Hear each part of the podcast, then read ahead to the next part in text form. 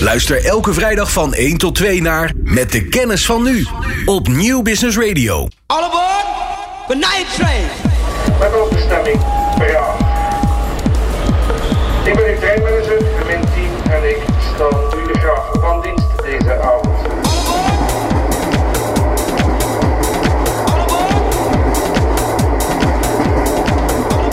Ja, het geluid dat je hier hoort, is het geluid dat je, in, als je, dat je hoort als je in de nachttrein slaapt. Heb je dat wel eens gedaan? Even? Heel, heel erg vroeger. Toen dat nog, eh, zijn we wel eens met, met het gezin naar ehm, Italië gegaan in de nachttrein. Heel romantisch. Ja. Nou, eh, Chris Engelsman is de oprichter van eh, European Sleeper. Een eh, nieuwe Nederlands-Belgische spoorwegmaatschappij speciaal voor nachttreinen. Chris, welkom in de uitzending. Dankjewel. Ja, deze week was er het nieuws dat jullie eh, eind voor, eh, volgend jaar meerdere keren per week een nachttrein naar Barcelona willen gaan eh, laten rijden. Hoe gaat dat er precies uitzien? Nou, laten we eerst even. Hoe, hoe lang is een ritje Barcelona-Amsterdam dan?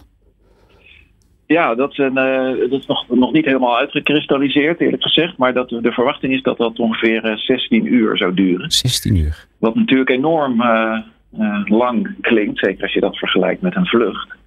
Eh, maar wat eigenlijk heel eh, efficiënte tijdsbesteding is, omdat, het, eh, omdat je lekker ligt te slapen. Ja, en welke luxe heb je dan aan boord? Wat, heb je een eigen cabine? Kun je dineren? Vertel daar eens wat over. Ja, dat weten we nog ook nog niet precies. Maar er zijn altijd, in de meeste nachttreinen zijn verschillende comfortniveaus. Je kan een couchette boeken met, waar je eigenlijk gewoon een slaapbank hebt met een dekentje en een kussentje. En met, met vier, vijf of zes in een coupé zit. Eh, maar we gaan ook, eh, ook eh, luxere slaapcoupés aanbieden. Waar je nou ja, echt een goed bed en een wastafeltje. En misschien wel douche en, en toilet ook in de coupé. Ja. Dus er zijn heel veel verschillende opties. En nou ja, voor elk wat wils. Dat is eigenlijk het belangrijkste. Ja. Nou ja, het belangrijkste element is misschien toch ook wel van wat gaat zo'n ticket dan precies kosten? Want ik heb even gekeken, nou ja, voor, voor 250, eh, 300, 350 euro vlieg je gewoon naar Barcelona op dit moment. Wat, heb je enig idee hoe jij daarin in gaat zitten in die prijscategorie? Ja, ja, we hebben daar wel een beeld bij. En wij, wij zullen ook aansluiten bij wat ongeveer gangbaar is voor een nachttrein. Eh, en en dan, dan moet je denken aan eh, eh, per enkele reis vanaf 60, 70 euro. En dat is dan met een bedje. Ehm, en dat zal in de hoogseizoen eh, zal dat wat duurder zijn. Maar dat is wel waar, de, de prijscategorie waar we ongeveer aan denken. Zou jij je dan laten verleiden, Frank, voor dit? Frank Oostam hier van de ANVR? Ja, dat klinkt hartstikke goed natuurlijk. Ja, maar het, het leek een beetje alsof de nachttreinen een beetje uit de mode waren. Hè? Tijdens corona zijn er ook weer een aantal afgeschaft. Eh, is dat met de kennis van nu misschien een, een verkeerd beleid geweest? Ja, het is nog iets daarvoor is het eigenlijk. Dus eh, eh, zo, zo, eh, vanaf 2010 zijn er heel veel nachttreinen afgeschaft. Gek genoeg eigenlijk niet door gebrek aan belangstelling. eh, van de reizigers in ieder geval niet. Want die treinen die er nog reden zaten altijd best wel goed vol. Eh, maar ook vooral omdat de spoorwegen daar helemaal geen aandacht aan besteed hebben in, eh, de afgelopen twintig jaar. En, dat, en de rijtuigen steeds ouder worden. Hmm. Ehm, en, en wat ik wel grappig vond om te zien is dat eh, de reizigers daar, daar, nou, daar eigenlijk ook gewoon boos over zijn geweest. Dat die treinen werden afgeschaft en op alle mogelijke manieren hebben geprotesteerd. En dat er nu stukje bij beetje dus weer meer belangstelling is. En het grappige was ook juist tijdens corona dat het, de nachttrein het eigenlijk heel goed deed. Ehm, Omdat je dus zo'n privécoupé hebt, of in ieder geval met een beperkt aantal mensen, eh, vonden mensen dat relatief veilig. Dus, dus eh, eh, ook gedurende, zelfs al gedurende de eerste coronazomer, zal ik maar zeggen, ehm, eh, werd de nachttrein alweer snel eh, vrij goed geboekt. Ja, en eh, ik heb ook gelijk het, het beeld dat het een stuk duurzamer is. Ja, nee, absoluut. Het is natuurlijk duurzamer dan een vlucht. Eh, duurzamer dan met de auto op vakantie. Eh, dus op die, op die manier kun je ook, eh, ook je steentje bijdragen aan, eh, aan het milieu. Hè, als je toch op reis wil. Eh, wat wij zelf altijd ook erbij zeggen is: het is niet alleen maar iets wat je per se moet doen. Hè, eh, eh, omdat, om, alleen omdat het duurzaam is, maar ook omdat het nog eens een hele leuke manier eh, van reizen is. Ja. Hè, werd net ook al even gezegd, eh, romantisch. En eh, ja, je bent echt, echt meteen op vakantie als je instapt. Ja, maar we zijn, we zijn de trein toch een beetje uit het oog verloren als het gaat om reizen. Ik bedoel, eh, Frank, jij bent eigenlijk voor, voornamelijk in de media als het gaat om, om vliegreizen. Ja. Eh, die trein krijgt erg veel, weinig aandacht de laatste tijd. Nee, dat, maar het is, het is wel een opkomst. Dus ik ben hartstikke mooi initiatief waar we het nu over hebben. Nee, je merkt wel dat het steeds belangrijker gaat worden. Alleen de zaak is dat het een, in een soort goede concurrerende positie gaat komen ten opzichte van luchtvaart. En daar eh, valt nog wel wat aan, eh, aan te doen. Ja, want ik stel dan de vraag even aan jullie allebei. Eh, dat, dat imago van de trein, hoe gaan we dat weer eh, ja, wat, wat meer in de picture zetten? Ja, als ik daar iets over mag zeggen, is, is, is denk ik, dat heeft inderdaad ook veel met imago te maken. Dus het beeld dat de trein duurder is, dat is echt heel hardnekkig. En dat klopt uh, door de bank genomen eigenlijk niet. Hè. Natuurlijk is dat op bepaalde relaties soms zo uh, dat het vliegtuig uh, spotgoedkoop is. Er zijn ook vaak, vaak veel verborgen kosten.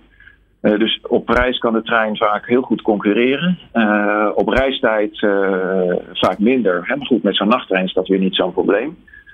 Um, dus het is ook vaak een, een imago-kwestie. Um, maar wat wel een van de be belangrijkste uitdagingen is en wat echt gewoon niet goed geregeld is, dat is die, die boekingsflow en de boekingssystemen. Dat is zo ingewikkeld. Ja, ik zie, dat, ik zie jou knikken. Een, een ja, nee, dat is voor veel mensen. Daar kom je gewoon bijna niet uit. Nee. Dat is echt een enorm nadeel. Ja, individueel zo'n een ticket boeken, kijk naar Parijs lukt nog wel, maar als je het echt wat verder weg wil, is het echt een nachtmerrie. En, ja. en, en daar begint het inderdaad, daar heeft hij helemaal gelijk, en daar begint het probleem al. Dus dat moet echt veranderen, dat moet echt geharmoniseerd. Een beetje zoals uh, het eigenlijk ook met, vlucht, met vluchten gaat. Zo, zo makkelijk moet het worden, maar is het nog lang ja. niet. Nee. Uh, European Sleepers, eigenlijk een, een hele nieuwe spoorwegmaatschappij die je samen met uh, iemand anders hebt opgericht. Uh, ja, een, een, spoorwegmaatschappij oprichten, dat, dat klinkt nogal ingewikkeld. hoe ging dat precies in zijn werk? In een paar zinnen. Ja, ja. Nee, dat was wel. nou, dat vinden wij ook wel heel spannend, moet ik zeggen. Um, de, het aardige is dat de spoormarkt is helemaal geliberaliseerd, net als de vliegmarkt natuurlijk. Ja. Dus je kunt, um, je kunt feitelijk, je kan een trein huren, je kan een trein kopen. Uh, vervolgens ga je capaciteit aanvragen op het spoor. Um, ook, ook, dat kan je ook als particulier bedrijf uh, gewoon doen. Hè. Bij ProRail begin je dan en bij uh, de, de ProRails in Duitsland en in België, noem maar op. het is wel een, bureaucratische nachtmerrie, maar het kan allemaal wel gewoon. En, en daarnaast nou ja, personeel regelen, operators die hem ook gaan, hè, die ook de juiste veiligheidslicentie enzovoort hebben, die moet je dan per land regelen. Dus, dus zeg maar, ondanks dat het heel veel werk is, is, is zijn er, uh, kan het wel. Ja, kan als, uh, als particulier bedrijf dat doen. En jullie zijn een coöperatie waarbij mensen aandeelhouder uh, kunnen worden. Waarom hebben jullie voor die opzet gekozen? Ja, nee, dat vinden wij. we hebben dus eigenlijk gemerkt dat die nachttrein enorm leeft bij, bij, bij reizigers. En dat mensen dat ontzettend leuke manier van reizen vinden. En er ook wel graag bij betrokken willen zijn. Dus dat was voor ons de reden om dat op deze manier te doen. Dus we hebben nu uh, 350, ruim 350 kleine aandeelhouders, dus allemaal particulieren. Uh, die uh, die nou ja, ons steunen door, door in ons te investeren. En we doen volgende week een nieuwe ronde met aan, nieuwe aandelenuitgifte. waarin dus weer geïnvesteerd kan worden. En nou, we zien weer heel veel belangstelling. En we vinden het ook goed leuk om mensen op die manier als een soort community ook bij het bedrijf te betrekken. Dus we hebben heel veel uh, werksessies en ledenvergaderingen enzovoort. Om, uh, nou ja, om ook gebruik te maken van het enthousiasme en de kennis en kunde van, van die, die mensen. Ja, dus maar, dat, dat, uh, maar het is volgens mij ook lastig, want al die mensen willen mee, die willen allemaal een zegje doen. Het, het, het heeft natuurlijk ook nadelen als iedereen zijn mening wil geven en zijn, zijn zin wil doordrijven. Nee, we kunnen dat wel goed stroomlijnen hoor. Dus, dus we hebben een, in, in de ledenvergadering zit niet iedereen. Maar over het algemeen vinden we het juist uh, enorm veel toegevoegde waarde. Het geeft ook inspiratie. En, ja. en nou ja, afgelopen april zou er eigenlijk al een trein gaan rijden hè? naar Praag. Ja. Maar dat is niet gelukt. Nee, dat is ons nog niet gelukt. en dat heeft eigenlijk vooral te maken met het gebrek aan rijtuigen.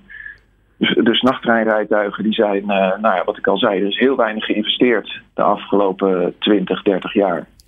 Dus die zijn vaak oud uh, en er is een groot tekort aan. Ook omdat er nu weer heel veel nieuwe initiatieven zijn. Um, en, en ja, dat had ermee te maken dat we dat gewoon niet gered hebben in, uh, in april om, om te gaan starten. Dus we zijn nu voor die trein naar Praag een nieuwe startdatum aan het zoeken. Die is ook nog niet, uh, nog niet vastgesteld. de voorbereidingen zijn wel in volle gang. Maar die rijtuigen, dat is, ook, dat is op dit ja. moment echt voor de groei van het, van het netwerk een grote, grote belemmering. En dat is ook een van de redenen dat we nieuwe ronde doen uh, om geld op te halen. Omdat we daar echt, echt, echt in moeten gaan investeren en dat professioneel gaan aanpakken. Dat er meer goede slaaprijtuigen beschikbaar komen. Ja, want met de kennis van nu kunnen we dus zeggen... we hebben onterecht ja, het treinennet links laten liggen... en ook die, die treintoestellen gewoon niet goed onderhouden. Ja, nee, dat is echt hartstikke zonde. Dat is echt. Ja, de spoorwegen hebben gewoon een, een, een aantal decennia alleen maar op hoge snelheidstreinen hmm. Uh, gelet en, en gefocust. En dat is, ook, dat is aan zich niet verkeerd. Hè? Maar je had, eh, in parallel had het veel beter geweest als dit, dit netwerk goed onderhouden was. Ja, zeker. Wanneer moet die eerste trein dus eh, gaan rijden naar Barcelona? Ja, naar Barcelona, eh, ik denk in 2024, eind 23 of begin 24. Maar we gaan al, eh, en dat gaan we doen samen met, eh, met Sunweb. Dat is ook een mooie link nog naar de ANVR. Want eh, we zien ook wel dat eh, veel reisbureaus ook grote belangstelling hebben voor de nachttrein. Ehm, en wij zijn een samenwerking aangegaan met, eh, met Sunweb en zij met ons. Om, de, om de treinreizen ook, ook op de kaart te zetten en, en duurzaam reizen. En we, gaan al, we zijn van plan en we hopen dat het al in december, komende december lukt om een skitrein naar Frankrijk Kijk, ja, gaan regelen. Dus die komt eerst. dat zou mooi zijn. Nou, voor Frank Oostdam, ik zie ook wel een, een, ja, een, een klus voor jou neergelegd om eh, de trein wat meer in de spotlight te gaan Nee, zetten. zeker, zeker. En ik ben blij met dat soort initiatieven. Er zijn nu meer reisorganisaties die een meer prominentere plek geven aan treinreizen. Dat moet ook. Willen we als sector ook geloofwaardig blijven, dan moet je dit op een duurzamere manier doen. Dus dit initiatief is, eh, is fantastisch. Ja, en je acht het ook echt kansrijk dat hij Ja, nee, oh, ik, ik, en, en, da- en daarnaast, los van het feit dat het meer trein eh, moet worden gebruikt, is met name nachttreinen. Ik geloof heilig in die, in die doelgroep die dat, eh, die dat wil, ja. Ja. En ja, wat, wat, wat is, Chris, wat is dan jouw grote droom uiteindelijk? Ja, wat we eigenlijk, eh, we willen eigenlijk een heel netwerk opbouwen vanuit Nederland en België. Dus, eh, dus daar gaan we, gaan we beginnen. En we denken dat er zeker, eh, er zijn er nu, op dit moment rijden er twee nachttreinen. En we denken dat dat zeker kan opgevoerd worden naar een stuk of zeven, acht, naar verschillende richtingen. Ehm, en en de, de next step zou echt mooi zijn om bijvoorbeeld vanuit Londen ook, ook nachttreinen te gaan rijden door de kanaaltunnel. En dat is een, qua veiligheidsvoorschriften en eh douane technisch en zo nog wel een hele uitdaging. Dus, Hmm. eh, maar we hebben dromen genoeg. eh. Ja, en het klinkt als een hele mooie droom, dus eh, ik wens je er heel veel succes bij komende, komende tijd. Dankjewel. Dankjewel. Chris Engelsman, oprichter van European Sleeper. Luister elke vrijdag van 1 tot 2 naar Met de kennis van nu. Op Nieuw Business Radio. Dit is de gevreesde zoemer die na 60 seconden pitchen afgaat. Lukt het startende ondernemers om binnen deze tijd hun businessidee uit te leggen aan een vakkundige jury? Welkom op de stip. Ben je er klaar voor om jouw pitch te gaan geven? As ready as can be, ja. Ik ben er klaar voor. Denk het wel. Ik, Fabienne de Vries, neem jou mee in Droomstart. Die klok maakt je wel zenuwachtig. Een unieke podcastserie van de ondernemer waarin we ambitieuze Nederlanders volgen bij het starten van hun eigen onderneming. Ik kan me niet voorstellen dat iemand hier komt, ik ben beter dan Google. Maar wat ik wel weet, is dat zij het niet doen. En jij bent erbij. Vanaf die eerste spannende pitch tot aan de meest cruciale momenten van hun weg naar succes. Ik heb nooit geleerd om te zeggen van, eh, oh, ik ben het waard. Volg Droomstart in je favoriete podcast-app en mis niets van dit unieke kijkje achter de schermen. Droomstart is een initiatief van de ondernemer en podcastbureau As We Speak.